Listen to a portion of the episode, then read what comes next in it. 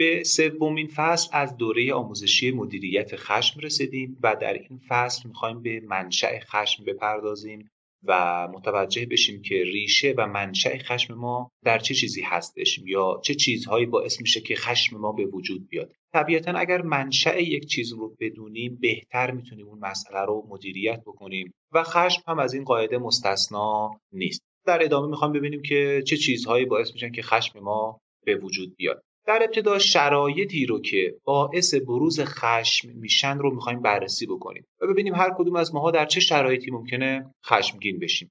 زمانی که دیگران ما رو نقد می‌کنن یا از ما انتقاد می‌کنن یکی از شرایطی هستش که باعث خشم ما میشه. باید دقت بکنیم نقد کردن و انتقاد کردن باید خیلی به جا و به درستی و با ملایمت اتفاق بیفته. چرا که وقتی ما از یک نفر داریم انتقاد می‌کنیم ممکن این تصور در فرد مقابل به وجود بیاد که داریم شخصیت اون رو زیر سوال می‌بریم و این می‌تونه خیلی فرد رو تحریک بکنه برای عصبانی شدن و برای پرخاشگری. پس حتما باید حواسمون باشه که تا جایی ممکن انتقاد نکنیم یا اگر خواستیم انتقاد بکنیم حتما شرایط انتقاد رو داشته باشه. به عنوان مثال جلو دیگران انتقاد نکنیم در انتقاد کردن شخصیت فرد رو زیر سوال نبریم. لحنمون و کلاممون متناسب و آرام باشه. از فرد اجازه بگیریم و اگر اجازه داد نقدمون رو نسبت به اون فرد انتقال بدیم. اصلا ببینیم آیا در جایگاه انتقاد هستیم یا نه؟ آیا رابطه اون فرد با ما به ای هست که به ما اجازه رو بده که ما نقدش بکنیم یا نه؟ و بسیاری از این موارد که خود شما هم باید اینها رو قطعا بدونید و آگاه باشید. فقط نکته ای که هست اینه که انتقاد کردن یکی از عواملی هستش که فرد رو تحریک می‌کنه برای خشم. پس باید دقت بکنیم که این مسئله مدیریت بشه و به درستی صورت بگیره. مورد بعدی زمانی است که حق ما یا دیگران در یک صف ضایع میشه. حالا صف بنزین صف خرید نان یا مایحتاج زندگی هستش یا هر چیز دیگری. زمانی که افراد در صف ایستادن و یک نفر صف رو رعایت نمی‌کنه و خارج از نوبت می‌خواد به خواسته خودش برسه باعث خشم دیگران میشه و چه بسا همین رعایت نکردن نوبت باعث بشه که درگیری به وجود بیاد اتفاقات بسیار خشنی صورت بگیره و آسیب هایی به وجود بیاد که شاید ارزشش رو نداشته باشه. یه سری جاها گذشت کردن کار خوبیه البته به این معنا نیست که ما اجازه بدیم دیگران حق ما رو ضایع بکنن. اما اگر یک جا می‌بینیم حق ما ضایع شده و خیلی ارزش نداره که ما بخوایم خودمون رو و ذهن خودمون رو درگیر این مسئله بکنیم بهتره که اونجا چشم پوشی بکنیم از حق خودمون و این اجازه رو بدیم که اون فردی که جلوی ما قرار گرفته خواسته خودش رو اجابت کنه و مسئله به همون سادگی تموم بشه. چون اگر بخوایم درگیر بشیم و اتفاقات بدتری بیفته قطعا در آینده پشیمون میشیم و میگیم ای کاش که ما اونجا اصلا این مسئله رو نادیده گرفته بودیم. مورد بعدی مورد تمسخر واقع شدنه. طبیعتا زمانی که یک نفر مورد تمسخر واقع میشه عصبانی میشه. باید دقت بکنیم که گاهی اوقات به خصوص در بحث انتقاد کردن فرد رو مسخره نکنیم. یا اگر می‌خوایم نکته رو به فرد گوشزد بکنیم یا بحث نهی کردن یا توصیه کردن یا نصیحت هر چیزی که هست جنبه تمسخر به خودش نگیره. چون تمسخر کردن شخصیت فرد مقابل رو زیر سوال می‌بره و فرد رو عصبانی می‌کنه. مورد بعدی که باعث بروز خشم میشه بیتوجهی به خواسته هاست. زمانی که به خواسته های ما بیتوجهی میشه یا ما به خواسته های دیگران بیتوجه هستیم زمینه رو برای بروز خشم اونها و عصبانیت اونها داریم فراهم می‌کنیم. باید خیلی دقت بکنیم در خانواده در محل کار نسبت به ارباب رجوع نسبت به فرزند نسبت به پدر مادر و تمام افرادی که باهاشون به نوعی در ارتباط هستیم حتما به خواسته هاشون توجه بکنیم و به گونه وانمود نکنیم که خواسته های اون فرد برای ما مهم نیست. چون این یکی از مواردی که می‌تونه باعث بروز خشم بشه. مورد بعدی گوش دادن به اخبار منفی هستش. متاسفانه بسیاری از اخباری که از رسانه های مختلف منتشر میشه اخبار منفی هستند و همین می‌تونه افراد رو عصبانی بکنه. یعنی وقتی یک نفر دائما در طول روز از طریق رادیو، تلویزیون و روزنامه داره اخبار منفی و خشن و حوادث مختلف رو می‌خونه، میشنوه و نگاه می‌کنه خب این فرد بیشتر در معرض خشمگین شدن هستش و بسیار تحریک پذیری بالایی داره. مورد بعدی مواجهه با افراد غیر منعطف هستش. همه ما زمانی که با یک نفر مواجه میشیم و برخورد می‌کنیم که اون فرد هیچ انعطافی در رفتار و گفتارش نداره و دائما داره روی خواسته خودش پافشاری می‌کنه این می‌تونه باعث بروز خشم در ما بشه و ما رو عصبانی بکنه. مورد بعدی که باز جزء شرایط بروز خشم هستش قطع شدن صحبت هست. اگر ما حرف کسی رو قطع بکنیم یا اگر کسی حرف ما رو قطع بکنه قطعا اینجا خشم یکی از چیزهایی که بروز پیدا می‌کنه. حتما باید دقت بکنیم در مهارت های ارتباطی و در گفتگو کردن. فرد مقابلمون هر کسی که از حتی اگر کوچکتر از ماست حتی اگر جایگاه پایینتری از ما داره اجازه بدیم حرفش رو کامل بزنه و هیچ موقع صحبت دیگران رو قطع نکنیم. چه بسا همین موارد کوچیکی که داره اینجا گفته میشه گاهی اوقات رعایت نشه و باعث بروز خشم و به تبع اون پرخاشگری بشه. مورد بعدی عدم مسئولیت پذیری دیگرانه. یکی از چیزهایی که ما رو عصبانی می‌کنه اینه که افراد مسئولیت کارهاشون رو به عهده نمی‌گیرن و اگر قرار بوده یک کاری رو انجام بدن و یا یک مسئولیتی رو به اونها واگذار کرده بودیم این مسئولیت رو به خوبی انجام نمیدن و این می‌تونه باعث عصبانیت و خشم ما بشه.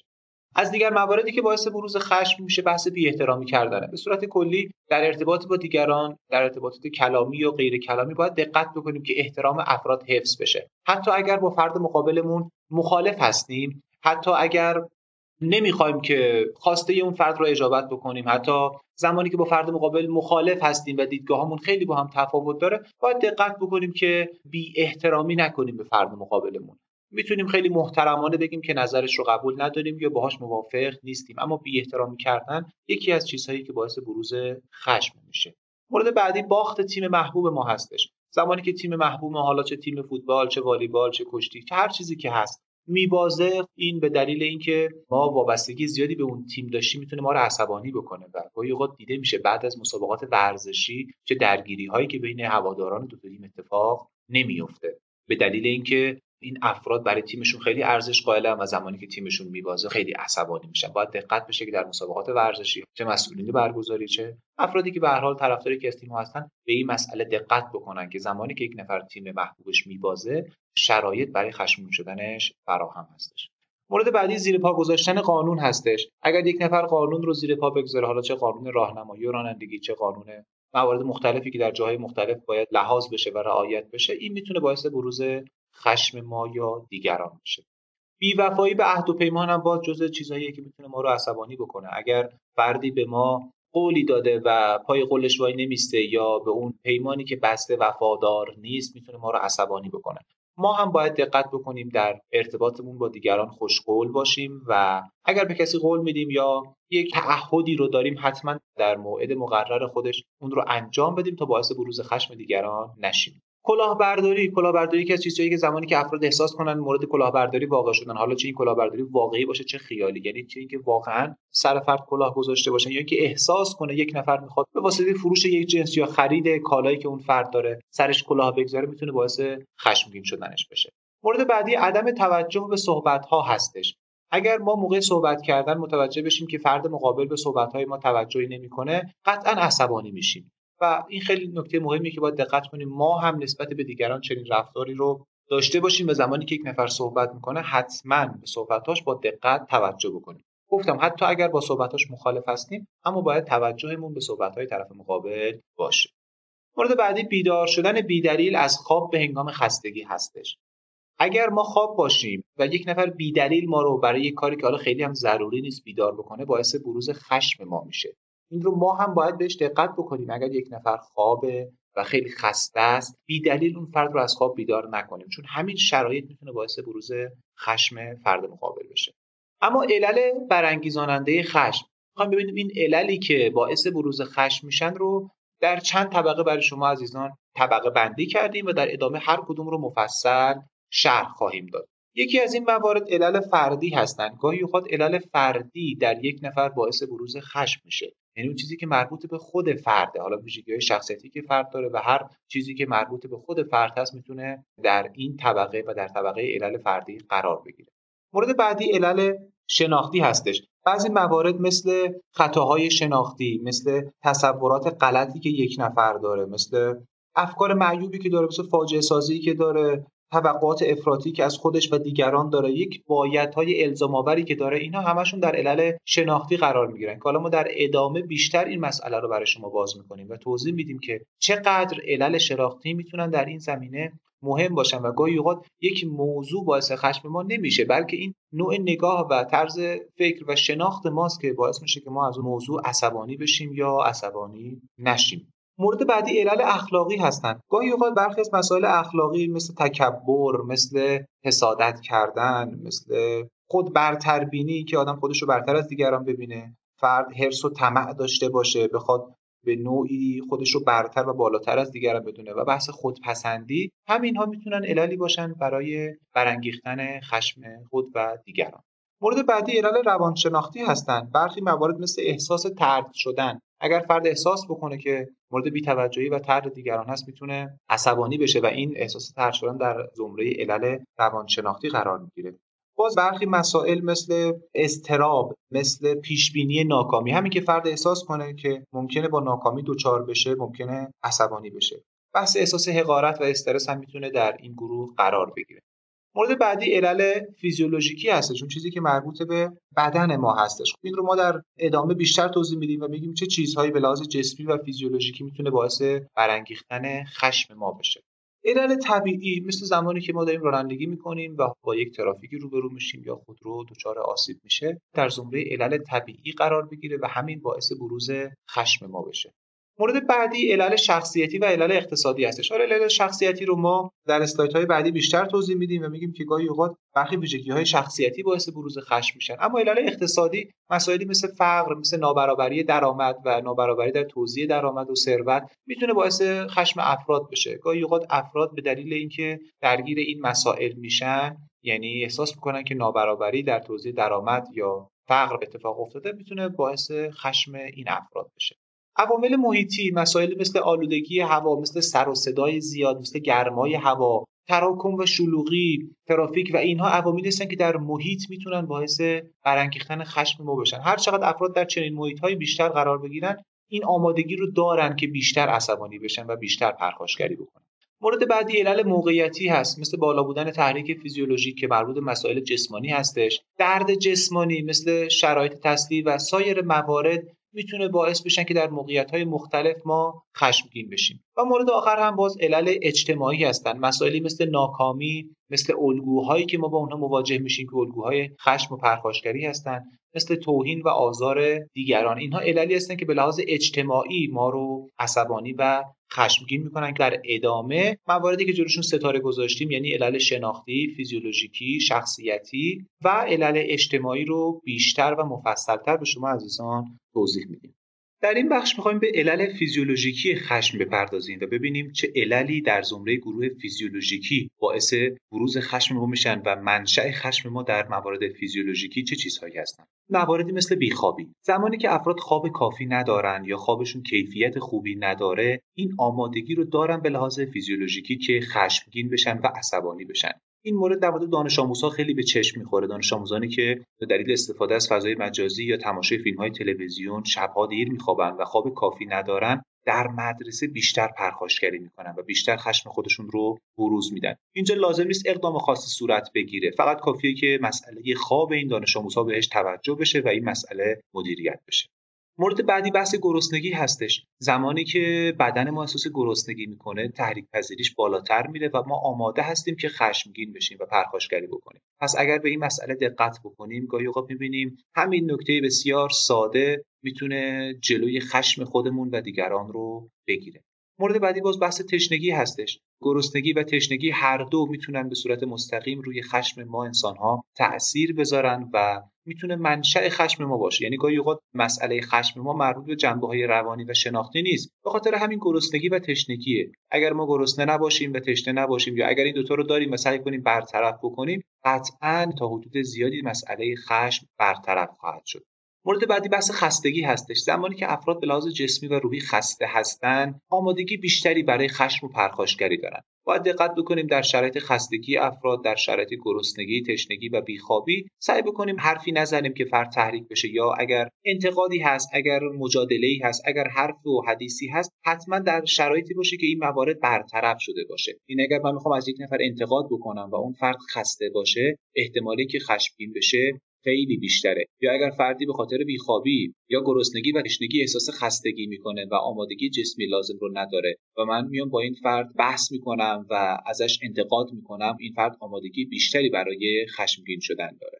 مورد بعدی بحث بیماری ها هستند برخی بیماری ها مثل تیروئید و سایر بیماری ها فرد رو مستعد عصبانیت و پرخاشگری می‌کنن که این مسئله باید با مراجعه به پزشک و انجام آزمایش های مختلف حتما بررسی بشه. گاهی اوقات علت خشمگین شدن افراد اینه که دارن از یک بیماری جسمی رنج می‌برن و خودشون هم متوجه این مسئله نیستن. اما ناکامی و خشم یکی از عللی که ما گفتیم می‌خوایم در موردش صحبت بکنیم بحث ناکامی و خشم هستش. ناکامی تعریفش اینه حالتی که در اون کسی یا چیزی مانع رسیدن ما به هدفمون میشه. یعنی ما زمانی که در یک مسیری قرار دادیم یک خواسته ای داریم اما یک چیزی مانع رسیدن ما به اون خواسته و هدفمون میشه ما در اینجا دچار ناکامی شدیم. و بسیاری از مواردی که خشم و پرخاشگری اتفاق میفته به خاطر اینه که افراد با ناکامی روبرو میشن. نظریه ناکامی و پرخاشگری که دلارد اون رو ارائه داده میگه که ناکامی همیشه منجر به خشم و پرخاشگری میشه. یعنی از نظر دلارد ناکامی علت اصلی خشم و پرخاشگریه و اگر دقت بکنیم می‌بینیم واقعا در بسیاری از شرایط و بسیاری از مواقع همین ناکامیه که باعث بروز خشم افراد میشه. ما در مثال هایی که در طول این دوره زدیم به چند مورد اشاره کردیم. گفتیم زمانی که شما در ترافیک گرفتار میشید شما در یک مسیری دارید میرید یک مانعی سر راه شما قرار گرفته که شما نتونید در موعد مقرر به اون مقصد برسید. یا زمانی که شما در یک صف قرار دارید و یک نفر میاد بدون رعایت نوبت جلوی شما قرار می‌گیره و می‌خواد اون جنس و کالا رو خریداری بکنه. اینجا باز شما یک مانعی رو سر راه خودتون دارید می‌بینید. و هر چیز دیگه ای رو اگر بهش نگاه بکنیم ببینیم تا حدودی جنبه ناکامی داره و یک مانعی سر راه رسیدن ما به هدفمون. در بحث ناکامی دو تا چیز خیلی مهمه. یکی شدت اون و یکی ناحق بودنش. یعنی هر چقدر این ناکامیه این مانعی که سر راه ما قرار می‌گیره شدیدتر باشه می‌تونه خشم ما رو هم بیشتر برانگیخته بکنه. و هر چقدر ناحق باشه و ناعادلانه باشه باز به همون میزان خشم ما بیشتر میشه. به عنوان مثال اگر یک مسئله طبیعی مثل وزش باد مانع رسیدن ما به خواستمون بشه شاید ما خیلی خشمگین نشیم. اما اگر یک نفر با بیعدالتی و با ناحقی مانع رسیدن ما به خواستمون بشه قطعا خشم ما و پرخاشگری ما بیشتر خواهد شد. و مورد بعدی آزمایشی بوده که در رابطه با کودکان اتفاق افتاده و دیدن کودکانی رو که اونها رو با ناکامی مواجه کردن اینها در ادامه پرخاشگری بیشتری داشتن و به وسایل بازی خودشون و دیگران های بیشتری زدن. پس اگر افراد با ناکامی مواجه بشن آمادگی بیشتری برای خشم دارن و باید دقت بکنیم به این مسئله که زمانی که افراد با ناکامی روبرو میشن آماده این هستن که خشمگین بشن و پرخاشگری بکنن. دیدگاه صاحب نظران در حوزه روانشناسی در رابطه با خشم رو ما در دو دسته می‌تونیم قرار بدیم. یکی نظریه هایی که میگن خشم یک چیز ذاتیه یکی هم نظریه هایی که میگن خشم اکتسابیه یعنی افراد خشم رو یاد می‌گیرن به دست میارن و اکتساب می‌کنن. اما نظریه ذاتی میگه که خشم در ذات افراد وجود داره. چند مورد از این نظریه ها رو ما فقط در اینجا جهت آشنایی شما معرفی می‌کنیم که اگر دوست داشتید می‌تونید بیشتر و عمیقتر در رابطه با هر کدوم از این نظریه ها مطالعه بکنید. یکی از اونها نظریه فروید هستش نظریه روان تحلیلگری فروید که معتقد خشم یک چیز ذاتی هستش. مورد بعدی نظریه رفتارشناسی طبیعی لورنس هست که باز این هم در گروه نظریه های ذاتی خشم قرار می‌گیره. نظریه زیست شناختی و نظریه کشاننده این چهار تا نظریه نظریه هستن که در گروه ذاتی بودن خشم هستند و اعتقاد اینها هستش که خشم یک چیز ذاتی هستش و در همه افراد وجود داره. اما نظریه های اکتسابی نظریه یادگیری اجتماعی که میگه خشم رو افراد از دیگران و محیط اطرافشون یاد می‌گیرن و افرادی که در گروه هایی قرار می‌گیرن که خشم زیادی وجود داره این افراد هم خشم رو یاد می‌گیرن و در آینده بیشتر پرخاشگری می‌کنن. و نظریه یادگیری شناختی هم باز جزء نظریه‌هایی هستش که در گروه نظریه‌های اکتسابی قرار می‌گیره. نظریات دیگری هم هستن. ما در اینجا سعی کردیم مهمترین ها رو به شما معرفی بکنیم تا اگر علاقه من بودید به صورت تخصصی در حوزه روانشناسی مسئله خشم رو بررسی بکنید برید و این نظریه ها رو مطالعه بکنید و ببینید که مثلا از نظر فروید خشم چه چیزی هستش یا از نظر نظریه یادگیری اجتماعی چه زمانی افراد خشمگین میشن که ما این رو صرفا برای آشنایی بیشتر شما قرار دادیم. در بخش های قبلی دیدگاه های متفاوتی که در علم روانشناسی نسبت به مسئله خشم و پرخاشگری وجود داشت رو به شما معرفی کردیم و در این قسمت هم می‌خوایم یکی از این دیدگاه ها رو تحت عنوان دیدگاه شناختی رفتاری یا CBT به شما معرفی بکنیم و بگیم که مسئله خشم و پرخاشگری از نظر این روی کرد و این دیدگاه چه منشأی می‌تونه داشته باشه چطور به وجود میاد و چطور باید اون رو مدیریت کرد. آلبرت الیس و آرون بک دو نفر از افراد برجسته و از نظریه پردازان این حوزه هستند و می‌تونیم اینها رو به عنوان بنیانگذاران این رویکرد به شما عزیزان معرفی بکنیم. اما برای معرفی این رویکرد اندک توضیحاتی رو در رابطه با این دیدگاه به شما عزیزان ارائه میدیم. رویکرد شناختی رفتاری یا CBT یکی از روش های درمان بیماری های روانی هستش. ما در علم روانشناسی روش های مختلفی برای درمان بیماری های مثل افسردگی، مثل استراب، وسواس و سایر موارد داریم که دیدگاه شناختی رفتاری هم یکی از این روش ها هستش. طبیعتا هر یک از این روش ها یک پشتوانه علمی و نظری دارن و یک نظریه یا نظریه پرداز در پشت پرده این روش ها وجود داره. در دیدگاه شناختی رفتاری هم این دو نفر یعنی آرون بک و آلبرت الیس کسانی هستند که تا حدود زیادی در شکلگیری این دیدگاه تأثیر گذار بودند. از نظر رویکرد شناختی و رفتاری برای درمان باید بر ذهنیت و رفتار تکیه کرد. یعنی اگر بخوایم مسئله مثل افسردگی یا مسئله مثل خشم رو درمان بکنیم یا مدیریت بکنیم هم باید روی ذهنیت افراد و هم روی رفتار اونها تمرکز بکنیم. یعنی صرفا نمی‌تونیم بیایم رفتار یا ذهنیت رو تغییر بدیم و اون رفتار مورد نظر یا اون مسئله مورد نظر برطرف بشه. بلکه همزمان باید هم روی ذهنیت و هم روی رفتار توجه داشته باشیم و سعی کنیم که اینها رو مدیریت بکنیم. رویکرد شناختی رفتاری مخفف کلمه cognitive behavioral therapy هستش که به صورت CBT نوشته میشه و روانشناسا بیشتر این رویکرد رو تحت عنوان CBT می‌شناسن یا همون درمان شناختی رفتاری. از نظر این روی کرد همونطوری که در این قسمت گفتیم ریشه خشم می‌تونه در شناخت و رفتار غلط باشه. یعنی گاهی اوقات من به لحاظ شناختی یا به لحاظ ذهنی در ذهن من در شناخت من تصوراتی وجود داره که اینها اشتباه هستن اینها غلط هستن. و همین باعث میشه که من خشمگین بشم یا خشم من تبدیل به پرخاشگری بشه. یا رفتار غلط هم یکی از ریشه های خشمه. به این معنا که من خشمگین میشم و یک رفتار اشتباهی رو انجام میدم و به جای اینکه این خشم من مدیریت بشه این خشم افزایش پیدا می‌کنه و تبدیل میشه به پرخاشگری. و طبیعتا برای درمان خشم از نظر این روی کرد هم باید شناخت اصلاح بشه و هم رفتار اگر بتونیم این دوتا مورد رو در رابطه با خشم مدیریت بکنیم حتما خشم ما هم مدیریت خواهد شد. یعنی هم بیایم باورهای ذهنی اشتباه و غلط رو اصلاح بکنیم و هم رفتارهای اشتباه رو.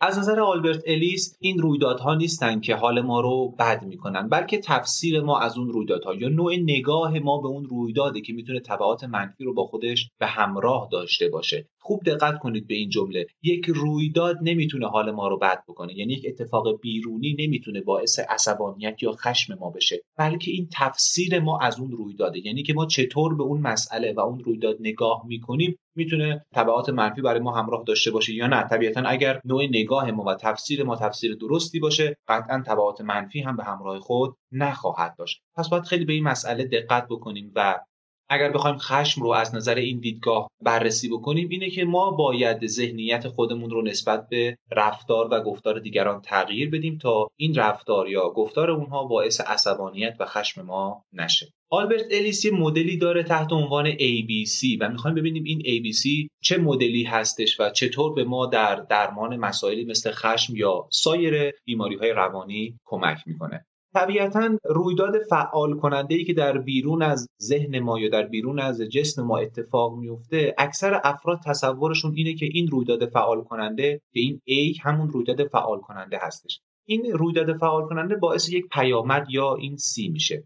اما آلبرت الیس اعتقاد داره که یک بی همین وسط هست. یعنی آلبرت الیس میگه که رویداد فعال کننده باعث پیامد نمیشه. بلکه این رویداد میاد در عقاید و باورهای ذهنی ما تفسیر میشه و این نوع تفسیر ما و نوع نگاه ما هستش که می‌تونه یک پیامد متفاوتی رو برای ما ایجاد بکنه.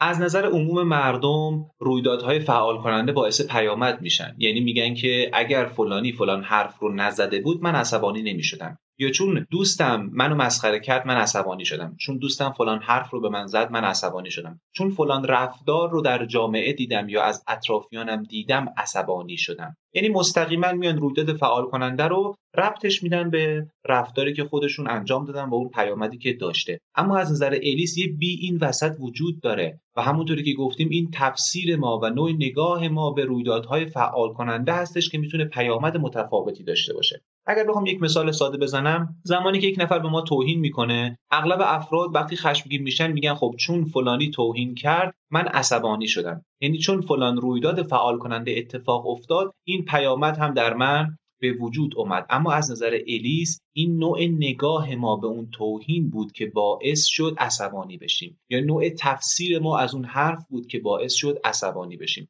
یعنی من می‌تونم اگر یک نفر به من به خاطر اینکه کارم رو به خوبی انجام نمیدم بگه تو نمی‌فهمی من این تو نمی‌فهمی رو به معنایی که تو بی ارزشی تو به درد نخوری تو در یک محیط نامناسبی تربیت شدی و هزار تا کلمه دیگه. تفسیر بکنم عصبانی میشم. اما اگر این تو نمی‌فهمی رو به این معنا که من این رفتار رو یا این کار رو بلد نیستم به خوبی انجام بدم و لازم هست که برم اون رو یاد بگیرم تفسیر بکنم دیگه پیامد من پیامد خشم و پرخاشگری نخواهد بود.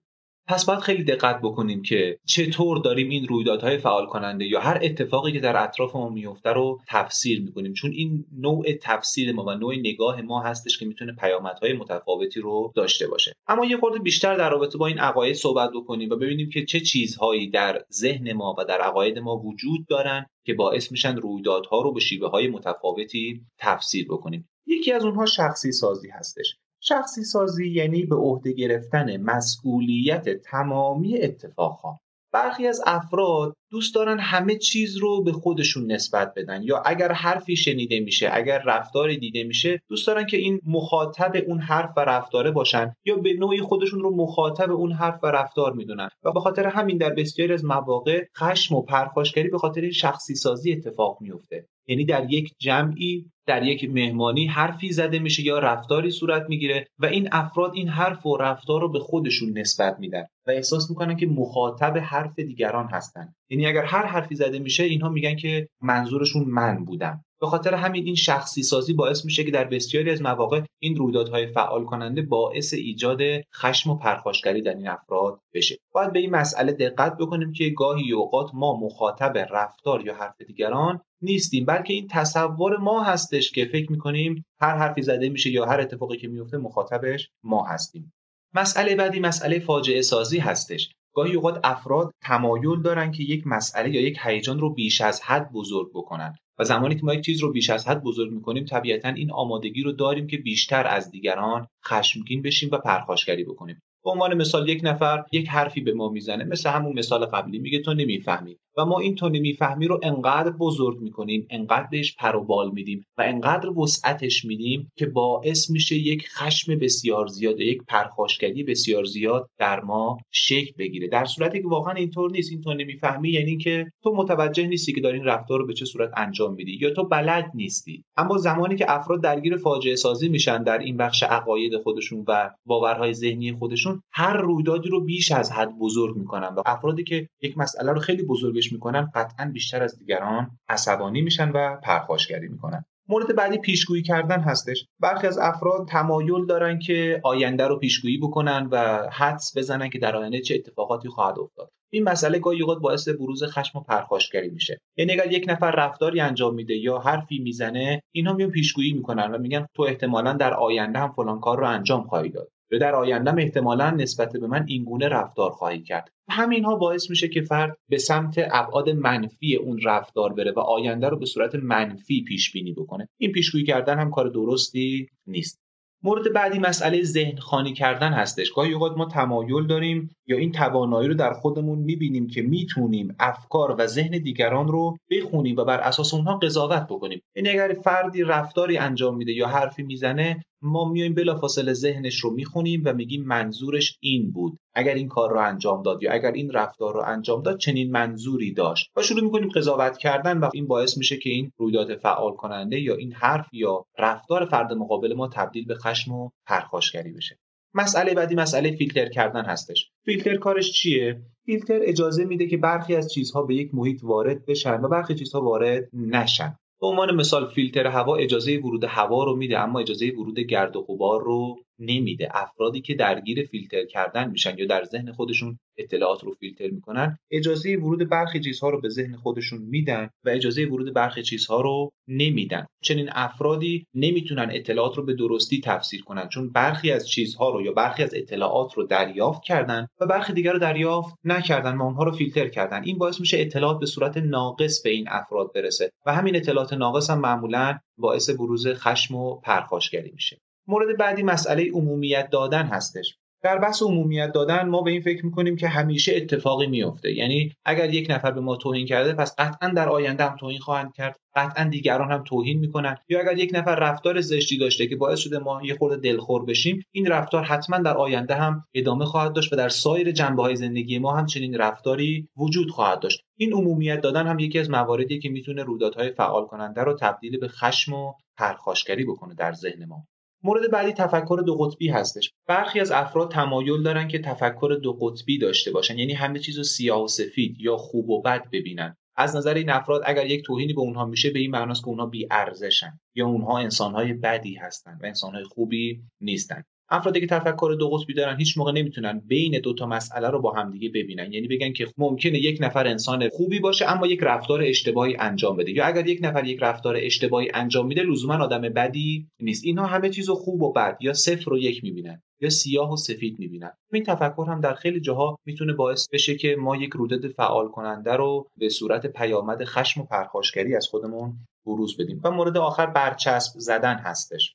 ما گاهی اوقات در رفتارمون با دیگران و در ارتباطمون با دیگران به اونها برچسب می‌زنیم. میگیم تو افسرده ای تو وسواسی هستی تو مضطربی تو آدم ناامیدی هستی تو آدم تنبلی هستی. اینها اصلا کار درستی نیست. حتی ما در علم روانشناسی هم اگر فردی نشانه های افسردگی رو داره نباید بهش بگیم تو افسرده ای باید بگیم تو انسانی هستی که نشانه های افسردگی رو داری یا رفتار انسان های افسرده رو داری از خودت بروز میدی. یا این کاری که داری انجام میدی یک رفتار وسواسی هستش. بهش نگیم تو وسواس داری یا بگیم تو وسواسی هستی. بگیم این رفتار شما نشانه رفتارهای وسواسی رو داره. یعنی برچسب انسان وسواس رو بهش نزنیم یا برچسب انسان ناامید رو بهش نزنیم. این برچسب ها گاهی اوقات باعث میشه فرد مقابل ما خیلی عصبانی بشه خیلی پرخاش بکنه.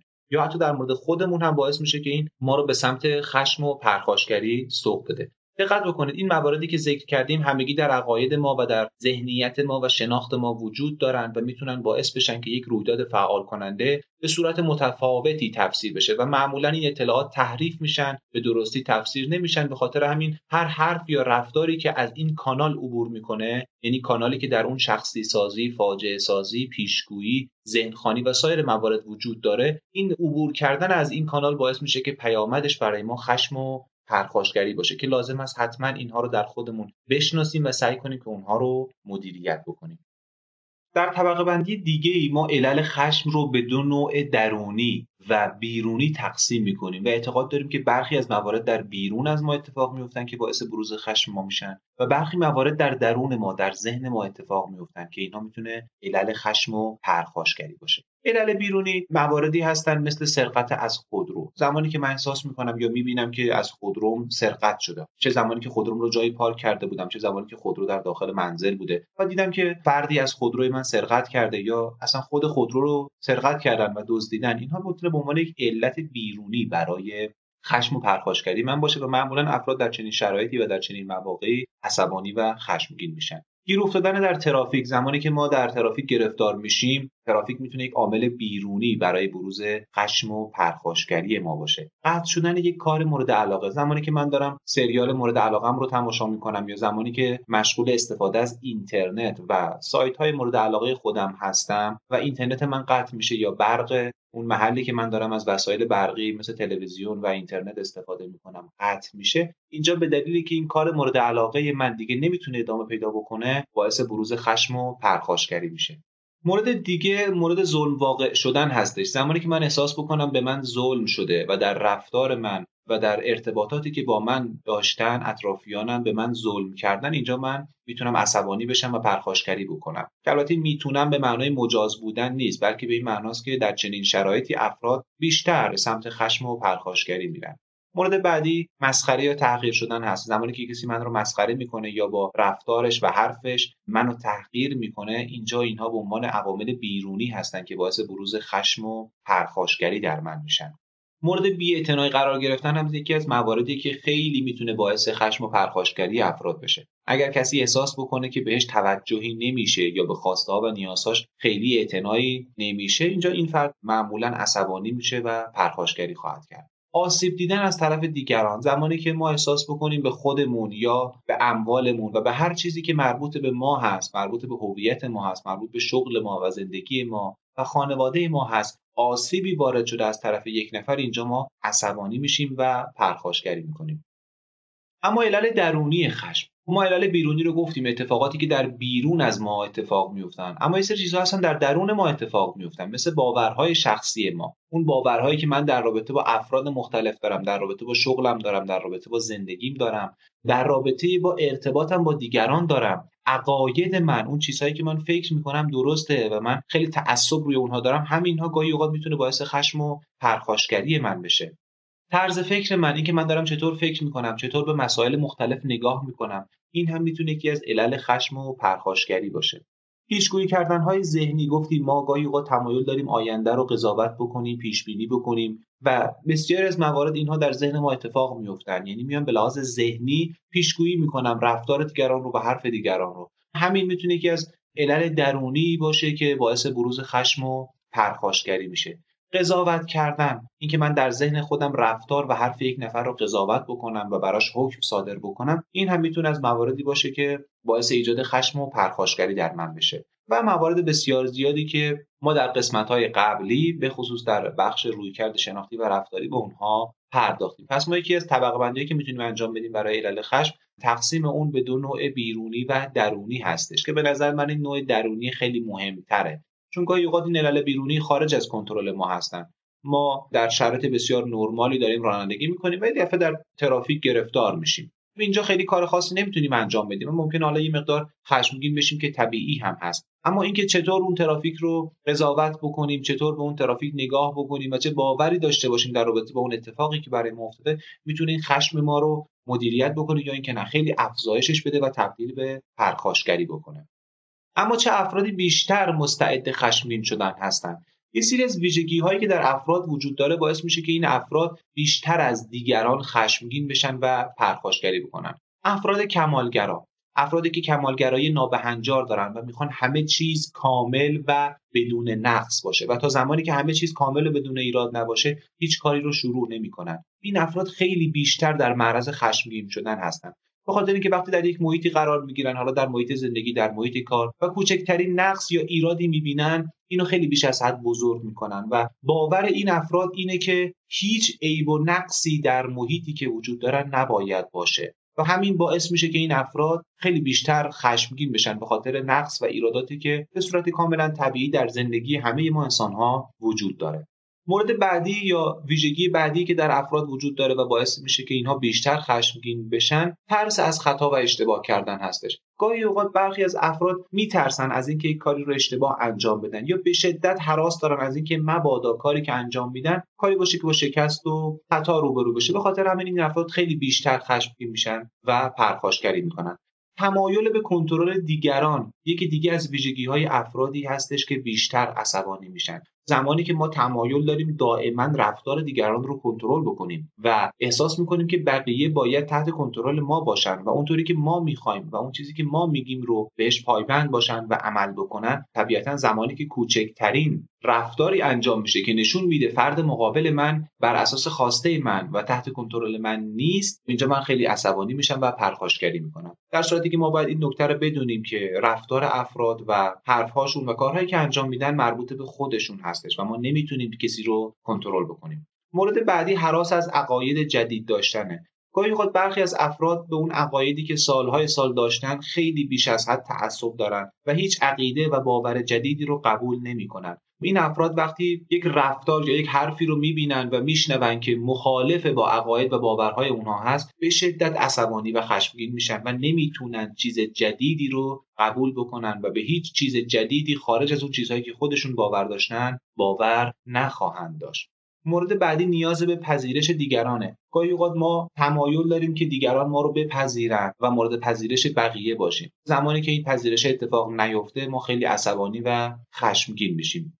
ویژگی بعدی تمایل زیاد به شجاع و قوی بودن هستش. گاهی اوقات ما نمی‌خوایم بپذیریم که در یک جایی قوی نیستیم یا در یک جایی مثلا ترسیدیم یا احساس ترس و موارد این چنینی به سراغ ما اومده و تمایل داریم همیشه خودمون رو یک انسان بسیار بسیار شجاع و قوی و غیر قابل شکست معرفی بکنیم و دیگران یک چنین برداشتی نسبت به ما داشته باشند و اگر این ویژگی در ما وجود داشته باشه بیشتر در معرض خشمگین شدن و پرخاشگری کردن قرار داریم. ویژگی بعدی حراس از تجربه ها و احساس های ناخوشاینده زمانی که ما میترسیم از اینکه یک احساس ناخوشایند رو تجربه بکنیم. یعنی احساس می‌کنیم همیشه باید احساسات مثبت در ما وجود داشته باشه. هیچ موقع نباید ترس استراب. استرس و موارد این چنینی رو تجربه بکنیم. اگر یک چنین باوری داشته باشیم و بترسیم از تجربه های این چنینی و احساس های این چنینی بیشتر خشمگین میشیم. یعنی همین که یه ذره استراب به سراغ ما میاد یه ذره استرس می‌گیریم خیلی عصبانی میشیم خیلی پرخاش می‌کنیم. و نمی‌خوایم قبول بکنیم که این احساس ها احساسایی هستن که ممکنه در طول روز برای همه انسان ها به وجود بیاد و ما نباید خیلی نگران تجربه این احساس ها باشیم. بلکه نگرانی ما باید از این باشه که این احساس ها ادامه دار باشه. اما در مدت کوتاه و در کوتاه مدت اصلا ایرادی نداره که ما احساس های ناخوشایند رو تجربه بکنیم. مورد بعدی اعتماد به نفس پایینه. باز یکی دیگه از ویژگی های افرادی که بیشتر از دیگران در معرض خشم و پرخاشگری هستن اینه که این افراد اعتماد به نفس پایینی دارن. یا اگر اعتماد به نفس پایینی داشته باشیم بیشتر از دیگران عصبانی میشیم. به دلیل اینکه اعتقادی به توانمندی و ارزشمند بودن خودمون نداریم و کوچکترین حرف یا رفتاری که نشون بده ما این اعتماد به نفس رو نداریم می‌تونه ما رو به شدت به هم بریزه. مورد بعدی تحمل کم در برابر ناکامی ها هستش. برخی از افراد به دلایل گوناگون یا در محیطی تربیت شدن که هیچ ناکامی رو تجربه نکردن به محض اینکه با یک ناکامی یا با یک مانع برخورد می‌کنن به شدت عصبانی میشن. این افراد هیچ گونه تحملی ندارن که بیان یک ناکامی یا یک شکست رو تحمل بکنن و باهاش برخورد بکنن. پس زمانی که این افراد در معرض ناکامی قرار می‌گیرن خیلی بیشتر از دیگران عصبانی و خشمگین میشن. اما افرادی که این تجربه رو داشتن که ناکامی های متفاوت رو تجربه بکنن زمانی که با یک ناکامی روبرو بشن خیلی از کوره در نمیرن و به خوبی می‌تونن خودشون و احساسات خودشون رو مدیریت بکنن. و مورد آخر هم حراس از انتقاد شدنه. گاهی اوقات افراد میترسن از اینکه بهشون انتقادی بشه. یا مورد نقد دیگران قرار بگیرن. چنین افرادی از اونجایی که اعتقاد دارن که خیلی بینقص و بدون ایراد هستن هیچ انتقادی رو نمیپذیرن و اگر از اونها انتقادی بشه به شدت به هم میریزن. ما باید دقت کنیم که اگر این ویژگی در خود ما هم وجود داره تا حدودی اصلاحش بکنیم. چون در بسیاری از مواقع همین مسئله باعث خشم و پرخاشگری ما خواهد شد.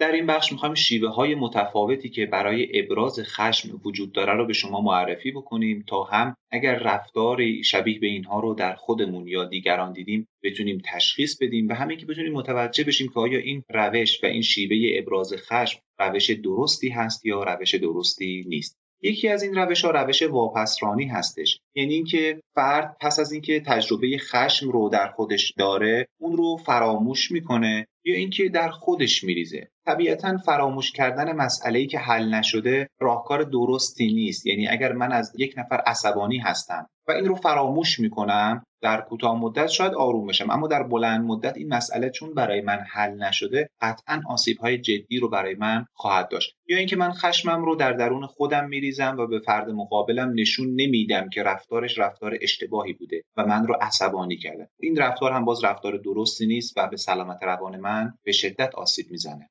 مورد بعدی بحث جابجایی کردن هستش. یکی دیگه از روش های ابراز خشم جابجایی گاهی اوقات فرد خشم خودش رو به فرد یا شیعی که عامل اصلی خشمش نیست انتقال میده. یعنی فرد از رئیسش عصبانیه چون نمی‌تونه این خشم رو به رئیسش نشون بده و بگه که از رفتار رئیسش یا از حرف رئیسش و مافوق خودش عصبانیه این رو میاد در خانواده بر سر خانواده خودش تخلیه می‌کنه. یعنی خشم در جایی غیر از اون جایی که ما عصبانی شدیم و نسبت به فردی غیر از اون کسی که ما رو عصبانی کرده داره تخلیه میشه و این روش هم روش درست و اثرگذاری نیست. ممکنه در کوتاه مدت فرد رو آروم بکنه اما به صورت کلی رفتار سازنده و مفیدی نیست. مورد بعدی بحث کنترل هستش. برخی از افراد سعی می‌کنن خشم خودشون رو کنترل بکنن که این اگر به درستی انجام بشه که ایرادی نداره. اما اگر دائما سعی بکنیم جلوی خشم خودمون رو بگیریم عصبانی نشیم و پرخاشگری نکنیم و ندونیم که این کنترل کردن بیش از حدم به ما آسیب می‌زنه چون یک انرژی زیادی در درون ما هست و ما اجازه نمیدیم این انرژی به درستی تخلیه بشه. یعنی من در جمعی که هستم چه در محیط کار چه در محیط خانواده دائما حرفهایی میشنوم که عصبانی میشم. اما هیچ موقع به خودم این اجازه رو نمیدم که به اطرافیانم بگم که حرفشون یا رفتارشون من رو عصبانی کرده و سعی می‌کنم همیشه این رو در خودم کنترل بکنم. این در بلند مدت قطعا به سلامت روان من آسیب می‌زنه و حتی ممکن در بلند مدت باعث بشه که یک باره من خشمم رو در قالب پرخاشگری یا خیلی شدیدتر از اون چیزی که هست بروز بدم. مورد بعدی بحث سرکوب کردن هستش. برخی از افراد سعی می‌کنن اون خشمی که دارن تجربه می‌کنن رو تحت این شرایطی نشون ندن و سرکوبش بکنن. یا میان انکار می‌کنن این مسئله رو یعنی اگر فرد عصبانیه میگه که نه من اصلا عصبانی نشدم. که در حقیقت ما می‌دونیم که فرد مثلا در محیط کارش خیلی عصبانی میشه اما این رو داره انکار می‌کنه که این انکار کردن هم کار درستی نیست. یا اینکه خشمش رو به سمت خودش هدف گیری می‌کنه یعنی میاد یه بلای سر خودش میاره یا به خودش و به زندگی خودش آسیب می‌زنه چون از یک نفر عصبانیه و نمی‌تونه عصبانیتش رو به اون فرد نشون بده. خب اینها رفتارهای درستی نیستن و قطعا رفتار مفید و سازنده نخواهند بود. مورد بعدی بحث انفجاری بودن هستش. گاهی اوقات افراد به دلیل اینکه نمی‌تونن خشم خودشون رو به درستی ابراز بکنن اون رو به صورت انفجاری و خیلی بیش از حد خیلی فراتر از اون چیزی که بوده و طبیعی بوده بروز میدن و خیلی می‌تونه به خودشون و دیگران آسیب بزنه. مورد بعدی بحث گریستن هستش. گاهی اوقات افراد خشم خودشون رو با گریه کردن بروز میدن. یعنی ما از یک نفر عصبانی هستیم به دلیل اینکه نمی‌تونیم به درستی به فرد مقابل بگیم که از رفتارش یا از حرفش ناراحت شدیم و عصبانی هستیم این رو با گریه کردن تخلیه می‌کنیم که این هم باز در کوتاه مدت می‌تونه مفید باشه اما در بلند مدت قطعا رفتار سازنده ای نخواهد بود. باید دقت کنید شیوه های ابراز خشم گاهی اوقات می‌تونن مفید باشن اما گاهی اوقات هم مفید نیستن که باید سعی بکنیم به درستی از این روش ها استفاده بکنیم. مورد بعدی واکنش افراطی هستش. گاهی اوقات ما واکنشی که نسبت به خشم داریم یا نسبت به رفتار دیگران داریم خیلی بیشتر از اون چیزیه که ما را عصبانی کرده. یعنی اگر یک نفر کوچکترین توهینی به ما کرده ما فرد رو به شدت کتک می‌زنیم یا به شدت به اموالش به زندگیش آسیب وارد می‌کنیم. در صورتی که این دوتا اصلا در یک سطح و اندازه نیستن و این رو هم باید دقت بکنیم. مورد بعدی بحث بازی دادن هستش. گاهی اوقات افراد میان دیگران رو بازی میدن. یعنی اگر یک نفر عصبانی هستش به جایی که به درستی این خشم رو بهش نشون بده و بگه که من از شما عصبانی هستم میاد دیگران رو تحریک می‌کنه که بر علیه اونها کارهای خشونت آمیز انجام بدن. یا فرد رو به گونه ای تحریک می‌کنه که این فرد به شدت پرخاشگری بکنه به خودش و دیگران آسیب بزنه و بعد خودشون رو می‌کشن کنار. که بگن ما علت عصبانیت این فرد نبودیم. که این هم باز رفتار درست نیست و رفتار دوگانه ای هستش. یعنی من دارم در ظاهر خودم رو دوست طرف مقابل نشون میدم اما در باطن دارم باهاش دشمنی می‌کنم و می‌خوام شعله های خشم رو در اون بسیار زیاد بکنم تا فرد مقابلم پرخاشگری بکنه. مورد بعدی بحث از خودگذشتگی و فداکاری های مفرط هستش. گاهی اوقات فرد عصبانیه حالا یا از دست همکارش یا از دست خانوادهش و برای اینکه این رو به خوبی نمی‌تونه ابراز بکنه میاد خیلی بیش از حد از خودگذشتگی می‌کنه یا فداکاری می‌کنه که اگر دقت بکنید کلمه مفرد در مورد هر رفتاری می‌تونه یکی از نشانه ها باشه برای شناخت اینکه اون رفتار رفتار اصیل هست یا رفتار غیر اصیل.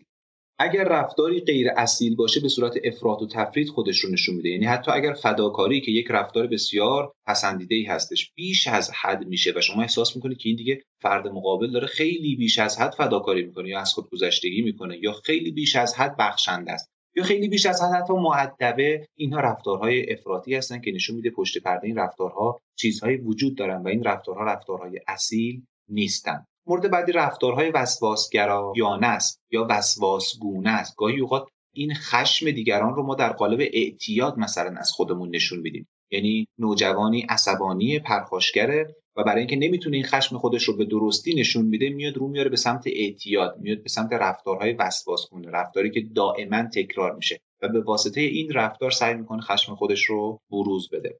مورد بعدی بحث عادتی و مزمن هست گاهی اوقات افراد عادت می‌کنن به صورت پیوسته خشم خودشون رو بروز بدن و خب این رفتار رفتار درستی نیست. یعنی این افراد رو هر زمان که شما ببینید عصبانی و پرخاشگر هستند مورد بعدی بحث رویارویی مثبت هستش که می‌تونه یکی از روش های مفید و مؤثر و سازنده در بحث ابراز خشم باشه که در این روش شما پاسخ مستقیم و سریح می‌دید نسبت به عامل خشم. یعنی اگر فردی شما رو عصبانی کرده خیلی مستقیم معدبانه و سریع بهش میگید که از رفتار اون فرد عصبانی هستید به جای اینکه بهش توهین بکنید به جای اینکه نقش بازی بکنید یا به جای اینکه مسئله رو انکار بکنید خیلی راحت بهش میگید که من از رفتار شما عصبانی هستم. و دلایل عصبانیت و دلایلی که احساس رو در شما به وجود آورده رو هم به فرد مقابل انتقال می‌دید اینجا به صورت کاملا مثبت شما دارید با مسئله خشم روبرو میشید و یک روش درست برای ابراز خشم و پرخاشگری هستش. مسئله بعدی مسئله پاسخهای انفعالی هستش. گاهی اوقات ما این پاسخ انفعالی رو به صورت خشونت انفعالی نشون میدیم. انفعالی یعنی چی؟ یعنی من در مقابل فردی که من رو عصبانی کرده هیچ واکنشی نشون نمیدم اما به محضی که اون فرد از من فاصله می‌گیره یا حضور نداره شروع می‌کنم پشت سرش صحبت کردن شروع می‌کنم خشونت رو ابراز کردن شروع می‌کنم آسیب زدن به اموال و دارایی های اون فرد و موارد این چنین. یا به صورت رفتارهای مخفیانه این رو از خودم نشون میدم. یعنی به جای اینکه من به صورت کاملا رویارو با فرد مقابلم برخورد بکنم میام پشت سرش غیبت می‌کنم. میام سخنچینی می‌کنم میام فریبش میدم میام حتی اموالش رو میدزدم و اموالش آسیب می‌زنم و موارد این چنینی. یعنی به جای اینکه من مستقیما مثل رویارویی مثبت با فرد مقابل برخورد بکنم دارم به صورت خشونت انفعالی یا رفتار مخفیانه این رو از خودم نشون میدم که هیچ کدوم از این روش ها رفتارهای درست و روش های درستی نیستن. اما عوامل تشدید کننده خشم. برخی از عوامل وجود دارن که می‌تونه خشم ما رو تشدید بکنه یعنی بیشتر بکنه. خواهیم ببینیم این عوامل چه چیزهایی هستند یکیش شکست ها هستن. افرادی که در طول زندگی خودشون دائما در معرض شکست های متفاوت قرار گرفتن اینها آمادگی بیشتری دارن برای خشمگین شدن. مورد بعدی بحث حساسیت ها هستش. برخی از افراد بیش از حد حساسن نسبت به رفتار و حرف دیگران و اینها سریعتر عصبانی میشن. اینها آستانه تحمل پایینتری دارن و نسبت به هر چیزی حساسیت بیش از حد نشون میدن. این افراد طبیعتا بیش از دیگران عصبانی و خشمگین خواهند شد. مورد بعدی بحث سوابق دردناک است. گاهی اوقات افراد در زندگیشون تجربه های دردناکی داشتن. اتفاقاتی براشون افتاده که خیلی تجربه های خوبی نبوده. خب اینا در زندگیشون آسیب دیدن و همینها باعث میشه که این افراد در ادامه هم آستانه تحملشون پایینتر از دیگران باشه و خیلی سریعتر از دیگران خشمگین بشن که ما باید در برخوردمون با دیگران دقت بکنیم. اگر فرد مقابلمون یکی از این ویژگی ها رو داره بیشتر مراقب حرفها و رفتار خودمون باشیم. مورد بعدی بحث فشارها هستش.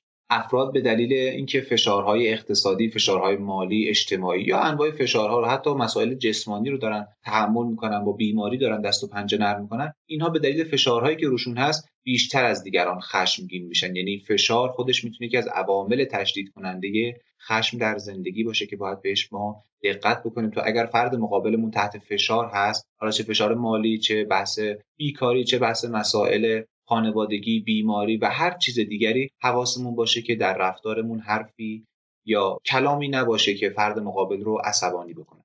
و مورد بعدی بحث احساس بیمهری هست. زمانی که افراد احساس می‌کنن مهر و محبتی نسبت به اونها وجود نداره و مورد بیمهری یا ترد قرار گرفتن بیشتر از دیگران می‌تونن عصبانی بشن یا بیشتر در آستانه خشمگین شدن قرار دارن. مورد بعدی افزون شدن محرومیت زمانی که فرد از چیزهای مختلف محروم میشه. این آمادگی بیشتری برای عصبانیت داره. به عنوان مثال شما کودکتون رو نوجوانتون رو از تلویزیون محروم می‌کنید از بازی های رایانه‌ای محروم می‌کنید از حضور در کوچه و بازی هایی که حالا در کوچه می‌تونه با دوستاش داشته باشه محروم می‌کنید از دوچرخه سواری محروم می‌کنید و از خیلی از موارد دیگه که شاید نیازهای طبیعی نوجوان باشه دارید محروم می‌کنید. این محرومیت ها نوجوان شما رو آماده می‌کنه که عصبانی و خشمگین بشه و دارید خشم اون رو تشدید می‌کنید. و مورد بعدی بحث خستگی و بیخوابی هستش. زمانی که فرد خسته است حالا به دلیل مسائل جسمانی به خاطر شغلش یا هر چیز دیگه خسته است نیاز به استراحت داره. یا فرد به خاطر شغلش حالا ساعتها نخوابیده و نیاز به خوابیدن داره و شما در همون لحظه که این فرد در اوج خستگی و بیخوابی هست دارید باش بحث می‌کنید اون فرد آمادگی بیشتری داره برای اینکه عصبانی بشه. یا احتمالی که عصبانی بشه و پرخاشگری بکنه خیلی بیشتره که شما باید به این مسئله دقت بکنید. اما مواجه شدن با الگوهای خشم هم می‌تونه یکی از شرایطی باشه که باعث بشه ما خشم و پرخاشگری رو در خودمون بروز بدیم. یعنی فرد نوجوان یا کودکی که در یک خانواده بوده که دائما خشم و پرخاشگری وجود داشته این فرد آمادگی بیشتری داره برای اینکه عصبانی بشه برای اینکه پرخاشگری بکنه و این رفتار رو از خانوادهش یاد می‌گیره. ما در برخی از نظریه های روانشناسی داریم که افراد خشم و پرخاشگری رو از دیگران یاد می‌گیرن. وقتی یک کودکی در یک خانواده بزرگ میشه که دائما پدر و مادر نسبت به هم یا دیگران خشم و پرخاشگری دارن این کودک هم این رفتار رو یاد می‌گیره و نسبت به اسباب بازیهاش و در بزرگسالی نسبت به دوستانش و خانوادهش هم می‌تونه این خشم رو نشون بده. برنامه های تلویزیونی یا به صورت کلی رسانه ها هم می‌تونن خشم رو به بچه ها آموزش بدن. یعنی اگر کودک برنامه هایی رو مشاهده بکنه که مناسب سنش نیست و اخباری رو ببینه که دائما الگوهای خشم رو به این بچه آموزش میده و یاد میده. این بچه بیشتر از دیگران در معرض خشم و عصبانیت وجود داره که لازمه حتما در انتخاب برنامه های تلویزیونی برای فرزندانتون به این مسئله دقت بکنید که هر برنامه‌ای رو مشاهده نکنن هر فیلم و سریالی رو نبینن و چیزهایی رو ببینن که مناسب سن خودشون است و خیلی خشم و پرخاشگری در اونها وجود نداره. یکی دیگه از الگوهای خشم باز اسطوره هایی هستن که می‌تونن به نوعی خشم رو در افراد به وجود بیارن. زمانی که افراد فیلم های سینمایی رو می‌بینن یا با شخصیت های مواجه میشه که این شخصیت ها دائما دارن خشم و پرخاشگری رو نشون میدن و به نمایش می‌گذارن این کودک نمی‌تونه تشخیص بده که این فیلم و سریال و حقیقت نیست. به خاطر همین این رفتار رو یاد می‌گیره و به عنوان یک رفتار درست احساس می‌کنه که این رفتار رو می‌تونه در مواجهه با دیگران از خودش به نمایش بگذاره. بحث بعدی بحث بازی های رایانه ای هستش که باز یکی از الگوهای خشم در کودکان و نوجوانان می‌تونه باشه. این افراد زمانی که در یک بازی کامپیوتری یک شخصیتی رو دارن بازیش رو انجام میدن که دائما داره پرخاشگری می‌کنه دیگران رو می‌کشه آسیب می‌زنه تخریب می‌کنه اموال دیگران رو. اینها این رفتارها رو به نوعی الگو برداری می‌کنن و ممکنه حتی در جامعه خودشون در خانه خودشون در مدرسه و در هر محلی که قرار می‌گیرن سعی بکنن تا حدودی این رفتارها رو از خودشون نشون بدن. در مورد بازی های رایانه ای خوشبختانه نظام ردبندی سنی بازی ها در کشور ما وجود داره و اومده بازی های رایانه ای رو از مثبت 3 سال تا مثبت 18 سال طبقه بندی کرده و روی هر بازی یکی از این نمادها یا یکی از این الگوها رو درج کرده. و برای اینکه ما بدونیم به عنوان مثال اگر بازی رو می‌گیریم که روش مثبت سه سال خورده یعنی این بازی برای کودکانی که کمتر از سه سال دارن مناسب نیست. یا اگر ما یک بازی مثبت 15 سال می‌گیریم یعنی بازی ای که روی جلدش عدد مثبت 15 درد شده و فرزند ما 10 سالشه یا 11 سالشه این بازی براش مناسب نیست. اما نباید اجازه بدیم فرزندمون این بازی ای رو انجام بده. چون یکی از ملاک که در نظام ردبندی سنی بازی ها وجود داره بحث خشم و پرخاشگریه. یعنی اینا میان خشونت بازی های مختلف رو میسنجن و میگن میزان خشونتی که در این بازی هست مثلا برای کودکان زیر دوازده سال مناسب نیست. ولی برای دوازده سال و بیشتر مناسبه. به خاطر همین میاد روی این بازی نماد مثبت دوازده رو می‌زنن. یا میگن میزان خشم و خشونتی که در این بازی هست برای کودکان مثبت 18 سال مناسبه. برای زیر 18 ساله ها مناسب نیست چون ممکنه الگو برداری اشتباهی انجام بدن و این خشم رو نسبت به دیگران نسبت به دوستانشون و همکلاسی هاشون بروز بدن. چرخه معیوب خشم یکی از مواردیه که ما در این دوره می‌خوایم بهش بپردازیم و بگیم گاهی اوقات یک چرخه معیوبی در ذهن ما شکل می‌گیره که این چرخه باعث میشه که این خشم و پرخاشگری دائما در ما اتفاق بیفته و ما هیچ موقع اون رو مدیریت نکنیم. نکته اول نبود مهارت. یعنی تمام مواردی که ما در این دوره گفتیم تا اینجا به نوعی نشون میده که فرد مهارت مدیریت خشم رو نداره. حالا زمانی که ما مهارت نداریم که خشم خودمون رو به درستی بشناسیم به درستی بروز بدیم و موارد این چنینی این نبود مهارت باعث بروز خشم در ما میشه. یعنی من مهارت های ارتباطی رو بلد نیستم بلد نیستم خوب با دیگران صحبت بکنم بعد صحبت می‌کنم و این بعد صحبت کردن باعث بروز خشم طرف مقابل من میشه.